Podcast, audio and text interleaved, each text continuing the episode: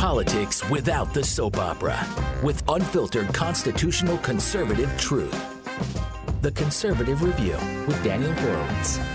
And welcome back, fellow patriots and American taxpayers, to the one and only Conservative Review podcast, here with Daniel Horowitz as your host in our Northern Command Center today. Tomorrow we will be in our Central Command Center, your one and only independent conservative news and views talk show.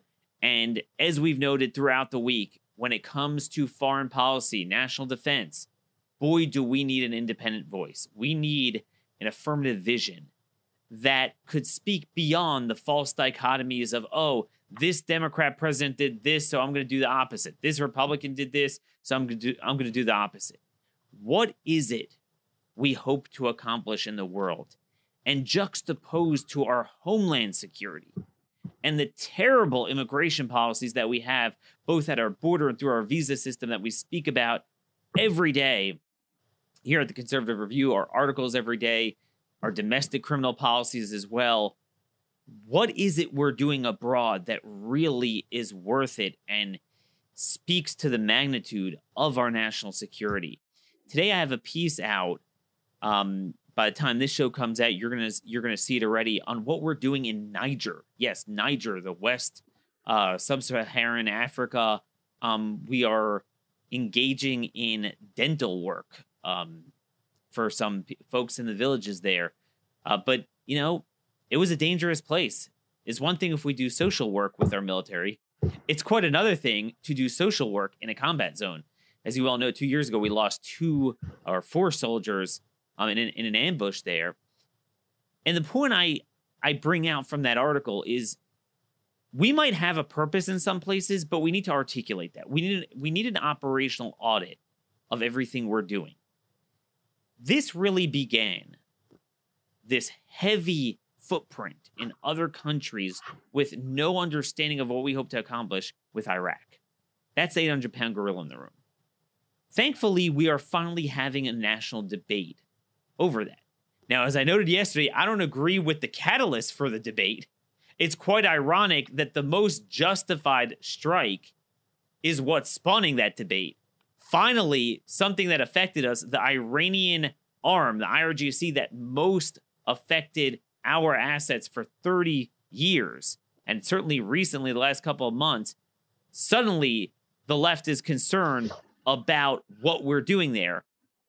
And that's ridiculous. But nonetheless, the fact that I believe Trump was justified in what he did is not a contradiction to my view that we need to really ask the tough questions about what we're doing there in the first place. And the fact that us being there is actually helping Iran. In fact, the two work in concert. And I think the president is really has always felt this way and is really moving in that direction. With us today is a special guest to take a deep dive into Iraq, what has happened, where we are now, what we should do. Dan Caldwell is executive director of Concerned Veterans of America, and he served time in Iraq in that critical era last decade during that Sunni insurgency, really working in the most dangerous zones there in the Anbar province on the ground, understanding the stakes there, understanding that Iraq is more than a game of risk. There's intractable tribal warfares that we're just not able to solve. To get a better sense of what has happened there, what is going on the ground, it's a pleasure to bring to the Conservative Review for the first time, Dan Caldwell. Thank you so much for joining us, Dan. Hey, Daniel, thank you for having me on. Yeah, I mean, Dan, yours is the type of voice that I think is not heard enough on, you know, some of these cable shows with all these pseudo experts, but you really had a lot of experience on the ground there. I want to start off just bringing this back in history and then come to the here and now. So I was kind of young when the Iraq War started, you know, college age, and wasn't doing this professionally, certainly didn't have a byline. I didn't have a public voice, but I supported the Iraq War. To me, I watched during the Clinton era as Saddam Hussein continuously shot at the NATO aircraft, violated the terms of surrender from the Gulf War, then eventually kicked out the weapons inspectors. We looked weak after 9/11. It looked like we weren't deterring him, so it made sense to me to go in there. But as a young skull full of mush, I never thought about, well, what do you do with the country afterwards? I mean, Saddam, by hook or by crook, and more by crook, held it together brutally. But, oh, you got the Shias. Oh, you got Iran next door. Oh, you got the Sunnis. What do you do with that? Right. Doesn't it, from your experience, my question to you is, starting from the very beginning, was this operation ever going to work? I think that we lost the Iraq War the minute we pulled down Saddam's statue in Fido Square in 2003. There was that famous video of my fellow Marines. It was 3rd Battalion, 4th Marines with detachments from 1st Tank Battalion. They hooked up what is called an M88 tank recovery vehicle, and they helped the Shia protesters pull down Saddam's statue. And it was at that point that, in effect, we lost the Iraq War and we handed Iraq over to Iran. The die was cast, and everything from that point on was, in effect, just mitigating damage. And it ultimately could not have changed the outcome. That was an incredibly bad decision that was changing the balance of power in the Middle East for the worst. It was empowering Iran. It was unleashing Sunni radicalism that had been repressed in the country by Saddam Hussein. And it ultimately led to things like the Syrian civil war. It contributed to weapons flows and flows of experienced fighters across the region and ultimately into other parts of the world. It had negative impacts on Europe, obviously, you know, by creating refugee flows from the Middle East.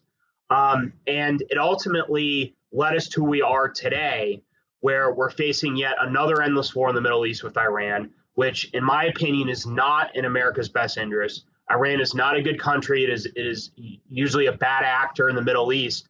But the reality is that they are not an enormous threat to our safety and security right now at this point in time.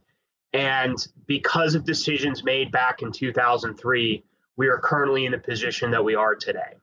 So that's an important point, that, you know, I'm a big Iran hawk in the sense that more than all the Sunnis, they have harmed us. They do have the tools of statecraft to block the Straits of Hormuz. They've engaged in piracy in the Persian Gulf. But a lot of some of our friends, some, you know, certainly a lot of the Republican establishment foreign policy thinkers, they're saying that, yes, Daniel, you're right, Iran's a problem, and that's why we need to be in Iraq.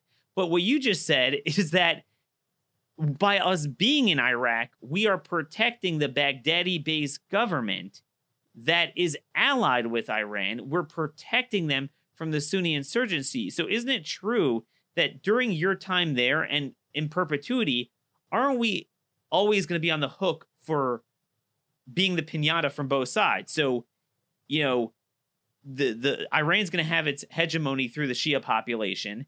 That's going to take off the Sunnis, and then the Sunnis are going to attack, and we're going to get caught between both of them, getting blown up by both. You bring up a very important concept and point. The reality is we're caught against two different groups that, in most cases, I mean, there's certain factions within the Shia population, Sunni population that, you know, admittedly have been friendly to Americans at times, but that's mainly driven out of their own self-interest. These forces, in many ways, without us in the middle, will balance against each other and contain each other. If we leave, you know, you hear this term, there's going to be this vacuum, and that Iran will ultimately completely control Iraq, and they'll be the dominant power. Going back to what I said earlier, they became the dominant power when we removed Saddam almost right away. There's a great book called Twilight War that documents the history of the United States and Iran post-revolution, post-1979. And during the section on the Iraq War, it talks about, as almost right away after the United States invasion, tens of thousands of Iraqi exiles, in some cases Iranian themselves, returned from Iran with groups like the Badr Brigades and others, and they started taking control of the levers of power. So Iran's always been the dominant power, but if we were to leave, they would, in effect, the prize they would win is an extremely broken and fractured country with a lot of ethnic tensions, with a lot of factors that they now have to deal with. And the United States is not in the middle, as you alluded to help mitigate that. And I think that if you, go back to why we're in, or not go back to, but if you want to discuss why we're in Iraq right now, I think there's two important points. A few days ago, we suspended our counter-ISIS mission, and we also suspended our train and equip mission of the Iraqi army, which is a good thing because we were in effect training and arming a military organization that is now wholly under control of Iran. And so we're giving high-tech weapons to a group that is now a proxy of Iran. So we don't have those missions anymore. So the only reason that troops are in Iraq right now, and this is what the military has said, is for force protection. We are guarding bases, HESCO barriers, which are these, plastic or paper and wire things that are full of sand to create barriers. It's actually an ingenious invention. And then wooden huts and porta-johns. These are what are on our bases in Iraq. We're guarding bases that have no purpose anymore. So we're just there to, in effect, guard physical structures that have no purpose, and we are exposing our troops to attacks from Iranian proxies. And it is insanity to keep our 5,000, now actually up to 10,000 if you count the troops that just went in country today, troops there just to guard things that no longer have a purpose. So it's insanity to keep our troops there. We need to come home and just finally admit that this situation that we were in was preordained when we made a decision to invade in 2003. That's the thing. The cake was baked with Iran already.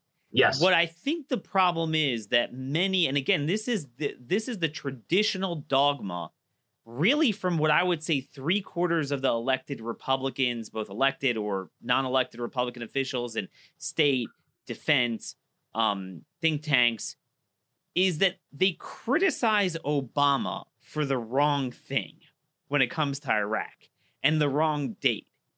And what their strategy, and we'll bring back to our audience how it applies to the here and now, but to go back in history, they basically want to say a different story than you said. They want to say, no, you don't understand. The Iraq war, it had some issues the previous decade, but under General Petraeus, we got it under control with the surge. We bought off the Sunni tribes in Anbar province.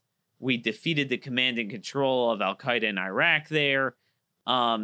And we were well on our way to being to the promised land when suddenly Obama comes in there, and Obama pulls out the troops, and then that created ISIS. And that's the problem, that he pulled us out, and we're going to repeat that mistake again.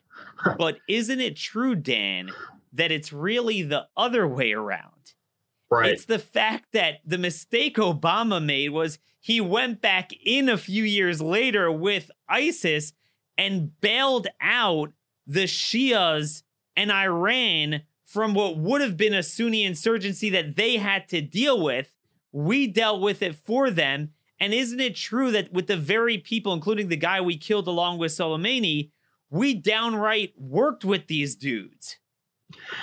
The story you told about, Obama and the pullout in 2011, this fairy tale that a lot of neoconservatives tell themselves that we won the war in 2011, and that the pullout is the reason why that Iraq is a basket case today, is a myth. And I think it's a story they tell themselves, frankly, so that they can sleep at night, and so that they can ignore all the mistakes and bad policy that they've made that's cost us dearly in terms of lives and treasure. It's just historically not accurate.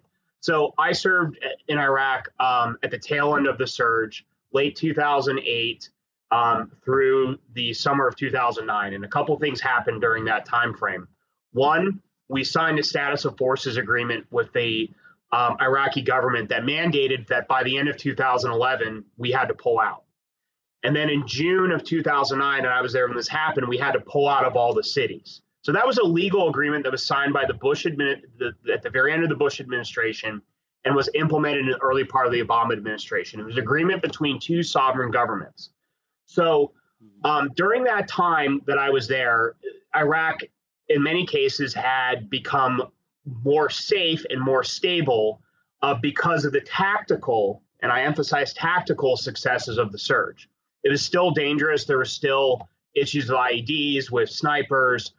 We had these issues with these anti-tank grenades, which became a huge problem.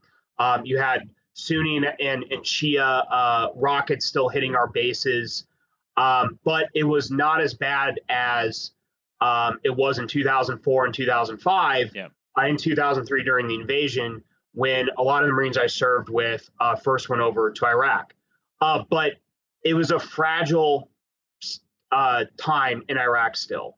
The core structural issues that created the Iraqi insurgency, that created the tensions between the Sunnis, the Shias, and the Kurds in northern Iraq had not been solved. They were not solved by the Kurds. The Iranian influence that had increased after the invasion had not been diminished. So it was really, in reality, a tactical pause for many of the Shia groups like the Mahdi Army, which in 2008, in effect laid down their arms, but they didn't go away. And then Al-Qaeda in Iraq, which eventually morphed into ISIS, they still were conducting attacks, but they mostly went into the desert.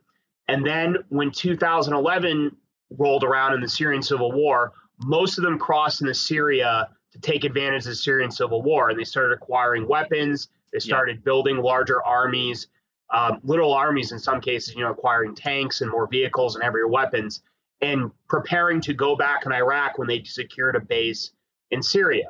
So when 2011 rolled around, when Obama was faced with this decision to pull out, he really only had, I'm not defending, his foreign policy overall, but in terms of Iraq, there wasn't really a choice to pull out. We had a legal agreement, as I said earlier, with Iraq to leave by the end of 2011. The Iraqi parliament was not going to extend that agreement. So if we would have stayed, we would have probably come in conflict with certain factions of the Iraqi state.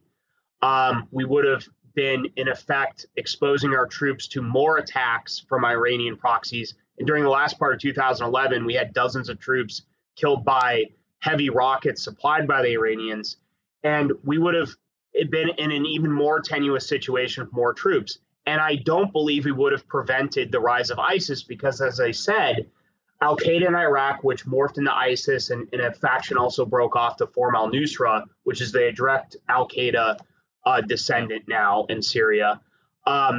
They had gone into Syria, and that's where they were building. And if we would have left just a few thousand troops, as some were proposing, many of like the Hawks and some people in the military were proposing, when ISIS came back in 2014, there would have just been more American targets for them to shoot at, and it would not have benefited at all. The only end result we would have gotten from staying in Iraq from 2011 to 2014, when we came back in, would have been more Americans killed.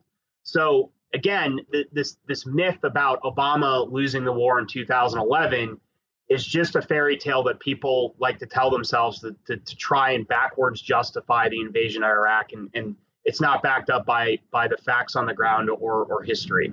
Exactly, because it's always the intractable clan warfare that is always going to get you. It's not a matter of Al-Qaeda or ISIS. I just like calling it the Sunni insurgency, because it's always going to be something. And there's one thing if Iraq were homogeneously Sunni. It would be hard enough to get, them to be pro-American and to work with us. But you could theoretically say, look, hey, you got Iran right next door. Hey, you don't want that. And we can work with them. But because slightly more than a majority is not Sunni, it's Shia. So, forever you're going to have that. And then therefore, forever you're going to have the reaction to it.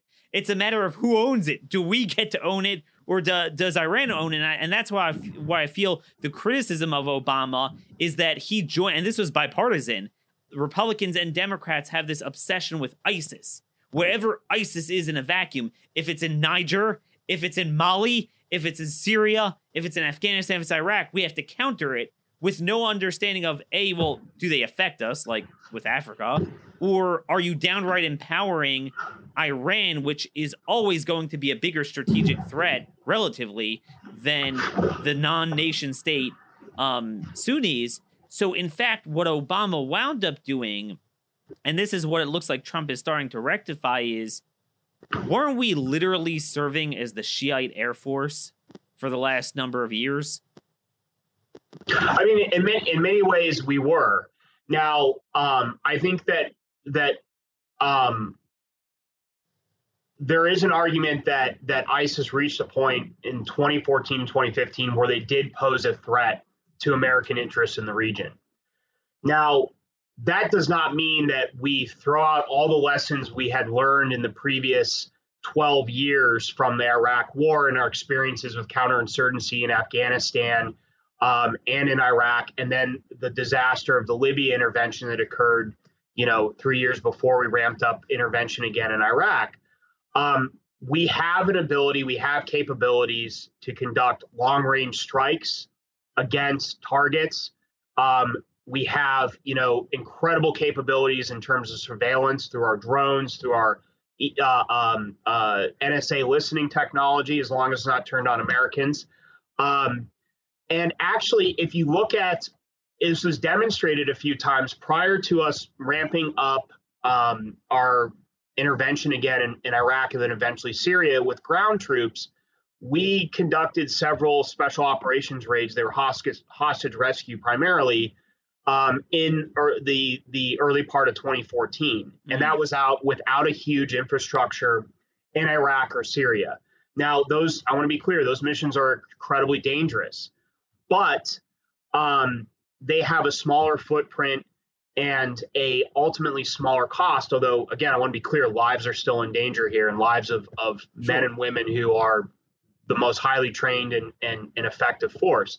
But still, I think that it is reasonable to say, look, our response to ISIS should not require ramping up our military footprint in Iraq permanently again, and in effect, subsidizing groups that are friendly to the Iranians. Because by doing that, we are therefore allowing the Iranians to devote less resources to counterinsurgency on their own borders, to military conventional capabilities on their own borders, so that they have to fight ISIS, which is a mortal threat to them.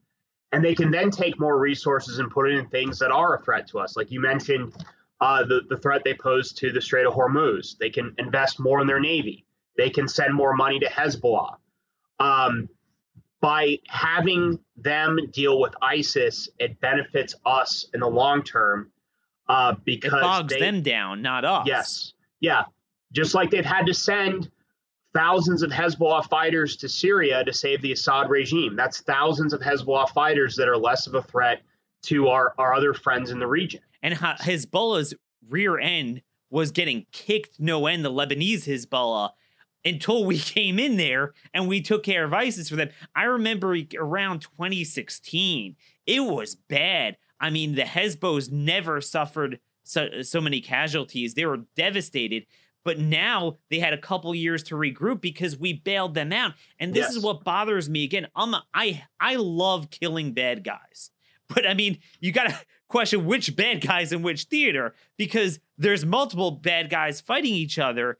And I feel like we never learn those lessons and give a holistic view. So right now, what I hear is, they keep saying contradictory things at the same time, both in the Iraqi theater and in Syria. So in Syria, they say, well, if we pull out, Assad's going to be strong. If we pull out, ISIS is going to make a resurgence. Well, they're fighting each other. I mean, which one? And then in Iraq, they say, you see it. You wrote about this, the same ones. If we pull out, Iran will control more. If we pull out, ISIS will come back. So implicit in their words, if I would try to articulate that position, I think is that there's some sort of premise that in each theater, there's some sort of entity that's not insufferably pro-Iranian Shia. It's not Sunni terrorists that we could work with, we could discover, but that's only the first half. And then after sinking our treasure through direct kinetic force, a lot of aid, military training to whatever entity that is, it could hold together in Syria, Assad, the Hezbos, Nusra, all the Sunni constituencies, the Alawites, the Turks, the Kurds, and in Iraq could hold together the Shias, the Sunnis. Is that what they're saying? I mean, I'm trying to figure out what that even means. I think they're still driven by this fantasy, which they're, you know, that many what you can call neoconservatives, primacists, liberal internationalists, whatever label you use, just for simplicity's sake, say interventionists. I think there's still this fantasy that they're less willing to say out loud these days. They're more willing to say it, you know, out loud from 2003 to 2007, 2008. That somehow there's still going to be this liberal democracy that emerges in Baghdad or, you know, in the Kurdish region of Syria or Iraq that will become a beacon of hope for the rest of the Middle East, and that will stabilize things. And it's nonsense.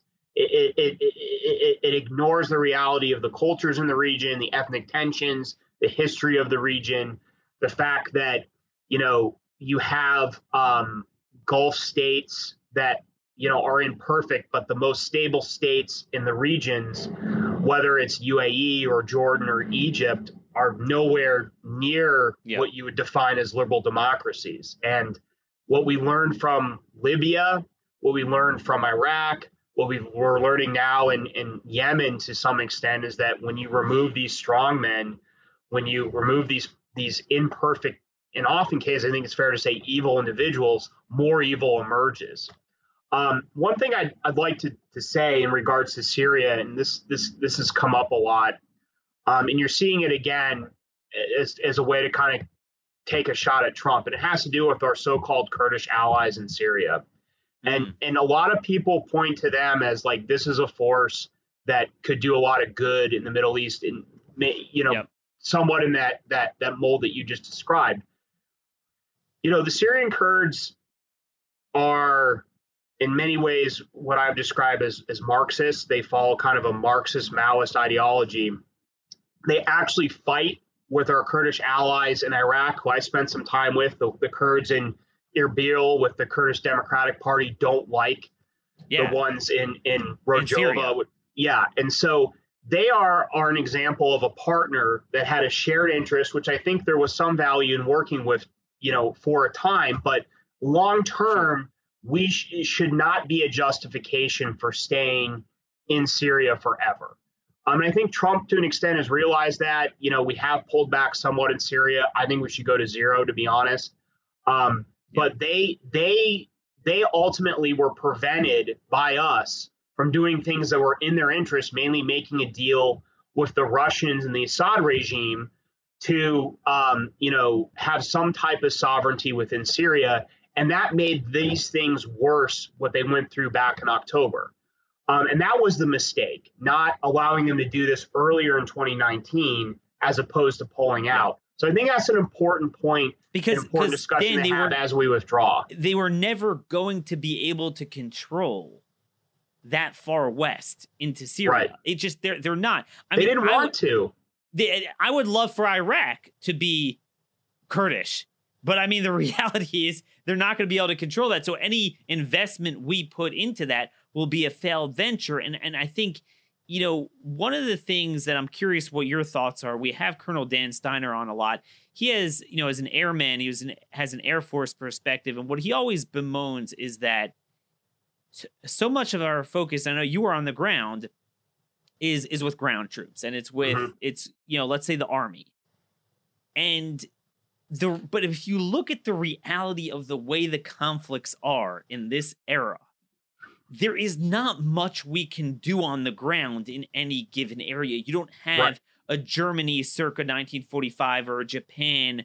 Like you know, I know when we spoke together the other day, I said, you know, theoretically, if Russia would invade Europe today, so you could say that's something you could work with them. It's their stable democracies. They don't want Russia. Russia's an external problem. You kick them out and you preserve what you've invested. But all these countries, there's nothing to work with, either because of the clan wars, because of the incompetence, you know, whether it's in Niger or Mali or Somalia, no one has even explained what it is you are working with. It's not a matter of, oh, I oppose that intervention. I don't know what that intervention is, meaning right. What is it that we could hold? I can't even explain in 2-3 sentences what it is we're doing in any of these places. So, you know, kind of bringing this full circle where we are today.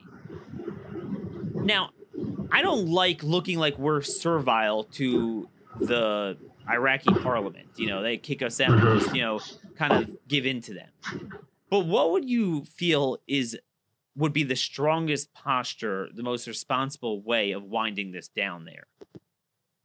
Well, I mean, I think the smartest thing you could do is to start winding it down and start pulling out today. I don't think that it would be, you know, some folks would say it's a sign of weakness that we're, you know, we're leaving the country with our tail tucked between our legs. At the end of the day, it's insanity to leave now 10,000 troops in Iraq with no mission. Their only mission seems to honestly be, you know, exposed to Iraqi or Iranian rocket attacks and snipers and truck bombs. I mean, that's all they're there for, is just to be targets. And that's insanity. It's not a sign of weakness if we start pulling out, we stop throwing money and resources and lives down this bottomless well in Iraq. It's the smart thing to do is to recognize, as we've said before, we lost this fight in 2003. It's not in our national interest to remain in Iraq. It's not critical to our national security or our physical safety here in the United States. We need those forces for other issues. We need to invest in other areas. We've neglected our Navy and Air Force through these counterinsurgency fights.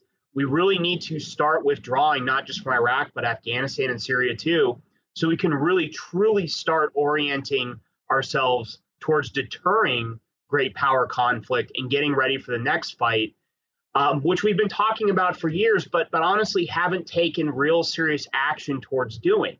So that's the best course. And again, just to reemphasize, we're not admitting defeat, or we're not losing this war by pulling out now, because we've already lost the war. That's written off. Yeah. Exactly. And just the opposite, the way I look at it is if Iran gets really belligerent and starts blowing up the Persian Gulf, we could totally kick their rear ends. And when I Correct. Say that, I don't mean like going into Tehran and owning their stuff. No, we could just kill their you know, military and break their stuff. But as of now, we can do that because we have our troops flung out precariously in Iraq with a noose of their Shia allies that we have been working with around their necks. Iran is dangerous to our troops because we've allowed them to be, because we've created this force posture in the Middle East that has created easy targets for Iranian proxies, for groups like Hezbollah, and for Iranian rockets that, compared to like Tomahawk cruise missiles, are a lot cheaper.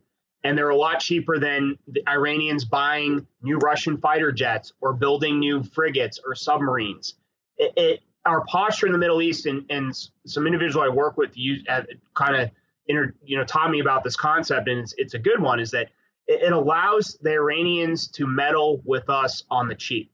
It's not very expensive to build an IED or to build an EFP or to build one of these IRAM rockets, especially when compared to the cost of an M1 Abrams or an MRAP or an expensive base defense system that we have in Iraq. It's very cheap for the Iranians to harm us in ways that cost us a lot in terms of lives and money and equipment. And, you and I kind of talked about this too, and I think this is important for your listeners to know, and you've alluded to it, and I think I've alluded to it too. During these counterinsurgency wars in Syria, Iraq, and Afghanistan, we have, as a result of the investment we've had to make in certain ground forces capabilities, we've really neglected our Navy and Air Force. Wow. During the Bush administration, despite record level defense spendings, our Navy shrunk by 60,000 sailors. We had to retire ships earlier than we would have liked. We had to delay construction programs. From 2007 to 2012, We retired nearly 500 tactical aircraft earlier than we would have liked to, and it was for two reasons. One was because of airframe wear and tear because of repeated use in Iraq and Afghanistan and eventually Syria and Libya, and also because of F-35. But a lot of these weapon systems that we would need in a fight against Russia or China, like the B-1 bombers, we are using in Iraq and Syria. And the B-1 bomber is a critical strategic asset, but they have about it that the B-1 bomber fleet has only about a 10%, 15% readiness rate right now because they've been so overused in Afghanistan. So if there's a war with China, God forbid, or North Korea, that asset will be limited because we've overused them, and they know up literal huts. They know it in Afghanistan. I'm saying these countries know it. They're laughing. Oh yeah, China and Russia love the fact that we've been tied down in the Middle East, and then economically, China's benefited from it. You know, there's this kind of myth. Well, look, I'm critical of the invasion to defend Iraq, but there was this myth that it was a war for oil. And Trump's kind of alluded for this. I candidly don't like his remarks about saying taking the oil, but he's kind of bringing up an important point by saying that the people that benefited the most from us opening up those Iraqi oil fields in many cases weren't American companies. They were Chinese companies, in some cases Russian companies, French companies. Yeah. And we have increased, Chinese energy opportunities in some ways through our economic and military policies in Iraq, in addition to tying down our military and neglecting the capabilities that we would need in a conflict with them. We deplete our resolve and our resources where it doesn't matter, and then it's not there for us when we need it. And it's exactly like you said. It's a thought process I've come to recently that it sounds very simplistic, but I think it's very true. Again, Colonel Dan always talks about this. When you look at the air and naval superiority, it is so hard for the Iranians or anyone else to penetrate that because that plays to our strength. Why? Because air and water don't have constituencies. They don't have tribal clans. So we could control that with brute force. Whereas when you're dealing with the Middle Eastern countries, and a lot of them really aren't countries in an ancient sense, especially Iraq, Syria, and Afghanistan, they're just a collection of tribal lands. You could have the most expensive hardware in there, but all it takes is some RPG fire, the roadside bombs, because there you're dealing with, a squadron of soldiers walking precariously in a marketplace where you can't just come in and blow everything up because officially everyone's a civilian. Right. But at any point, anyone could come and plant a bomb or blow himself up. And that's how we got all our casualties. It wasn't in this great kinetic to kinetic force. And that's the lesson of insurgencies that it seems like none of us have learned. What I've noticed from some of these like Lindsey Graham type of Republicans, if you listen to what they're saying, I think they really admit the following. There is no purpose to having 10,000 troops in Afghanistan or 10, 12, something like that. Likewise in Syria and Iraq. You really need 130, 150,000 in perpetuity, bribing everyone we can to maybe put a Band-Aid temporarily on at a very painful cost. But then even, A, you can't do that everywhere. And then B, at some point, they're all just going to rebel against you, just resent your presence there. So it's kind of a checkmate. But I think, like you said, the good news is, why do we have to have an answer to that? Why do we even have to do that? I think you would agree with me. We're not saying pull out all of our naval assets from the Middle East, pull out everything and come home.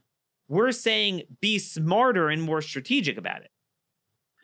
Correct. I do think we need to downsize significantly in the Middle East. But, there are certain assets and capabilities that we want to have available in the region if necessary. And I think that the important thing to discuss with the Middle East is, why is it important to us today? And I think first off, we need to admit that it's not as important to us as it was 30 years ago. Yeah. One, the Cold War's over.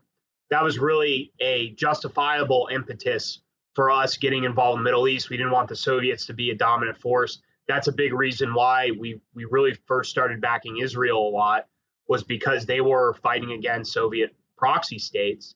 We didn't want the Soviets to control the energy resources there or get access, you know, by taking over Iran to warm water ports in the Persian Gulf. Now the Cold War's over. In the 90s and early 2000s, the Middle East was important because it was a primary source of, well, not a primary, but important source of energy for the United States and the world. But in the preceding years, we've had a shale revolution in the United States. We've had other energy resources open up around the world. You know, whether it's in Canada, Mexico, other states, Africa, Western Africa, for example. So the Middle East, in that regard, isn't as important as it once was. Really, our priorities in the Middle East involve, you know, ensuring that a threat to the American homeland from Shia and Sunni terrorism doesn't emerge. And to fight that threat, we don't need 250,000 troops and a massive continuous military operation in the region to do that. And also, too, one thing we don't want to have happen is one regional hegemon to emerge. And in many cases, we don't need to engage militarily for that to happen. That's more about soft power and economic power and political pressure. And it doesn't require that much pressure because of the different ethnic and religious forces that already exist in the region. You know, Iran, for example, Iran is without the Americans in the region, is still contained by countries like Pakistan, UAE, Saudi Arabia, Turkey. All they really have is part of Iraq with the Shia population and an Alawite minority in Syria, and then a Shia minority, or I think they're majority now in Lebanon, I'm 100% sure, but that's really all they got. They're surrounded and the more they press on the gas pedal there, the more they're going to catch hell for it. Exactly. And some of those relationships are tenuous. Like Assad is very close to Iranians, but there is always this small distance between Assad and the Iranians because there were Iranian clerics that viewed the Alawites, which is a branch of Shia Islam, as heretics. And of course, Assad is Arab, and there's that Arab-Persian tension as well. And part of our failed foreign policy in the Middle East has pushed Assad closer to Iran. You know, that's kind of an important point. And I think we need to get out of this mindset that, you know, the Middle East is absolutely critical to our safety and security. Yeah. We shouldn't completely ignore it, but it should no longer be the primary focus of our national security efforts. Just for perspective, one fiscal year, ICE put detainers on people subject in totality to 2,500 homicide charges, 14,000 sexual offense charges, 2,500 kidnappings, 50,000 assaults. And a good share of that comes from our southern border, which our military, national security, homeland security apparatus in the executive branch, DHS, state, DOD, refuse to view as a military problem, the need to have our military more aggressively deployed there to prevent these people from coming, the cartels, the transnational gangs.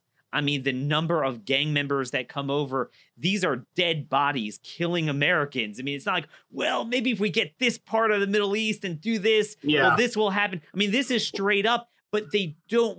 My problem is that the 9/11 Staff Commission report said that the problem was at the time, and they noted already in 2004, 3 years after 9/11, it was still that way, that our national security apparatus, I'm paraphrasing here, has refused to view immigration and visas as the cornerstone of national security. Because that was the lesson of 9/11. I think it's still that way. So I you know, I think that when we're talking about what's going on in our own hemisphere, and, you know, to be honest, I personally have some concerns about the military mission on the border and how our troops are being used. But putting that aside, and, you know, we might have, you know, how we prioritize certain things with our immigration system, we have disagreements on that. But putting all that aside for a second, it is definitely fair to say that what happens in Mexico and what happens in Central and Southern America is of more concern to us than what happens in the Middle East. And I think that needs to be said more. The Monroe Doctrine, I still think, is our most important foreign policy doctrine. And so I don't agree with a intervention in Venezuela or regime change there. Venezuela is not Iraq, but, you know, that is the situation that should be. I don't think we should handle Mexico in the same way we handle Iraq. Yeah, it's the same lesson, but it's just, the point is, all these people yelping about, we don't want Russia to get influence. Dude, I got news for you. Russia, China, and Iran, by the way, have tremendous influence in Venezuela, in Nicaragua, many countries throughout our own hemisphere. But it just seems like the military leadership doesn't view that as a problem. And why is it that the inertia always seems to fall back to the Middle East? Well, you know, that's a good question. And I think that when we're talking about any government institution, and when you're talking about the State Department or the Pentagon, it's important to say they're not unitary entities, meaning that there are factions within each institution that believe different things. That said, I think that speaking about the military in the Middle East specifically, I think you got a couple of things going on, and specifically the military leadership is, you currently have a military leadership that has come up through the ranks, cutting their teeth in the Middle East. You know, the people that were leading companies and were battalion officers, actually, most of the battalion officers in Desert Storm, like General Mattis, have retired, but they were company commanders in Desert Storm.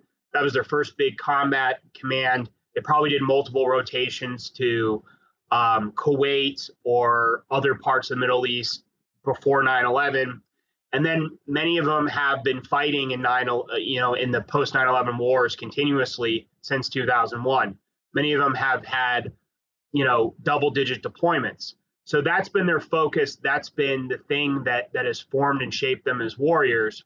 So I think that there's a natural tendency among some of them to gravitate towards that region and to resist efforts to wind it down because of, in some cases, a personal connection to it and just kind of a belief that, look, we were failed by this or that, or the State Department screwed us over, which in many cases they did. And that's the reason we lost. Now, again, that's not all military leaders. I think the Marine Corps Commandant, General Berger, is looking to slaughter some sacred cows in terms of how the Marine Corps fought wars and been structured. I think there's been others that have been willing to step out and say that, look, we need to rethink things in Afghanistan. So it's not everybody, but I think there's that. And I just think that, to be honest, too, the military leadership, I think we need to respect our military, but we shouldn't treat them as gods that are above criticism. The military hasn't been truly challenged by Congress or the executive branch to really think through things differently. Yeah. And the military has gotten very good, not in all cases, the leadership of forcing the executive branch and Congress into corners, or in effect, getting them to a place where they won't be challenged. But it, at the same time too, I think the military has also been outmaneuvered itself. There's been times when the military has been more of a voice for restraint. In Syria, people like General Dunford and even General Mattis, and I know, Daniel, you have your disagreements with him. They were oftentimes a voice for restraint in overthrowing Assad. Mm-hmm. The military was not a fan of what happened in Libya. Bizarrely, it's sometimes those voices in uniform, they're the ones saying, let's not start new conflicts, but at the same time are also resistant to ending some of the ones that we currently have going on. And again, it's not everybody. You see a lot of support, I think, below the general officer level, colonels, lieutenant colonels, that recognize that, hey, this hasn't worked for the last 18 years now. We gotta do something differently. That's what I'm curious. We're bad out of time, but just to end off here, from speaking to those that you served with in Iraq at that time, about a decade ago, I didn't even want to say this a decade ago. It was around 2009 that I started saying, hey, I think this whole thing was a mistake. Took a little while to come to that realization.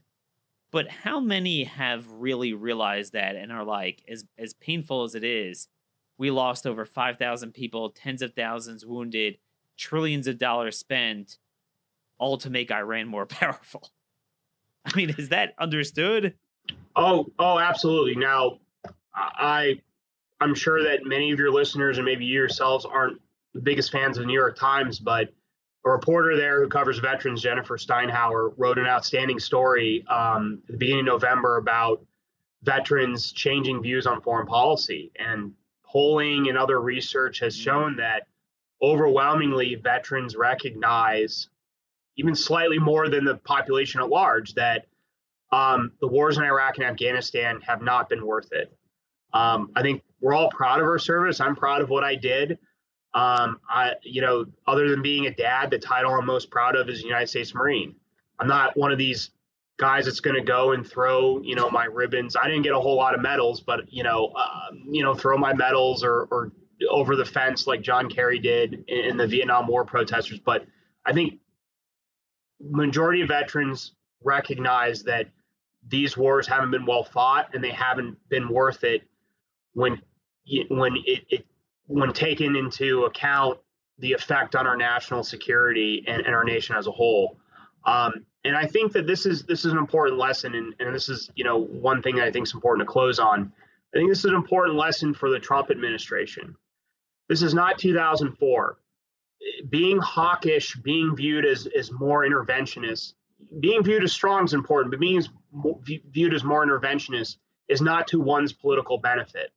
There's a fascinating academic study done by two political science professors that went in and looked at the counties that flipped from Obama to Trump in 2016. Mm. They had one thing in common. This was in Michigan, Wisconsin, and Pennsylvania. They had higher levels of military sacrifice, meaning deployments, killed in action, wounded in action, than other counties in those states. And that was a common thread in those three states. So Trump very well might have won the 2016 election based on the perception that he was less interventionist than Hillary Clinton. Now, that doesn't mean being viewed as weak, sure, but at the same time, there is not a political benefit for any politician in the long run to being supportive of these endless wars in the Middle East. Exactly. And I think you said it very well with, the special forces. Their missions are incredibly dangerous, but we kind of understood what they were. There's one thing you send them in, do this and leave. They're dangerous, but that's what they do.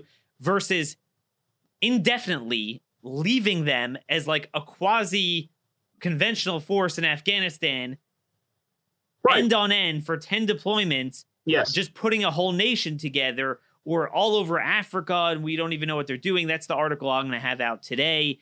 We need an operational audit. And this is really what Congress needs to do. And there's no reason why everyone can't get together. It's not even a right or left thing. Just do an operational audit.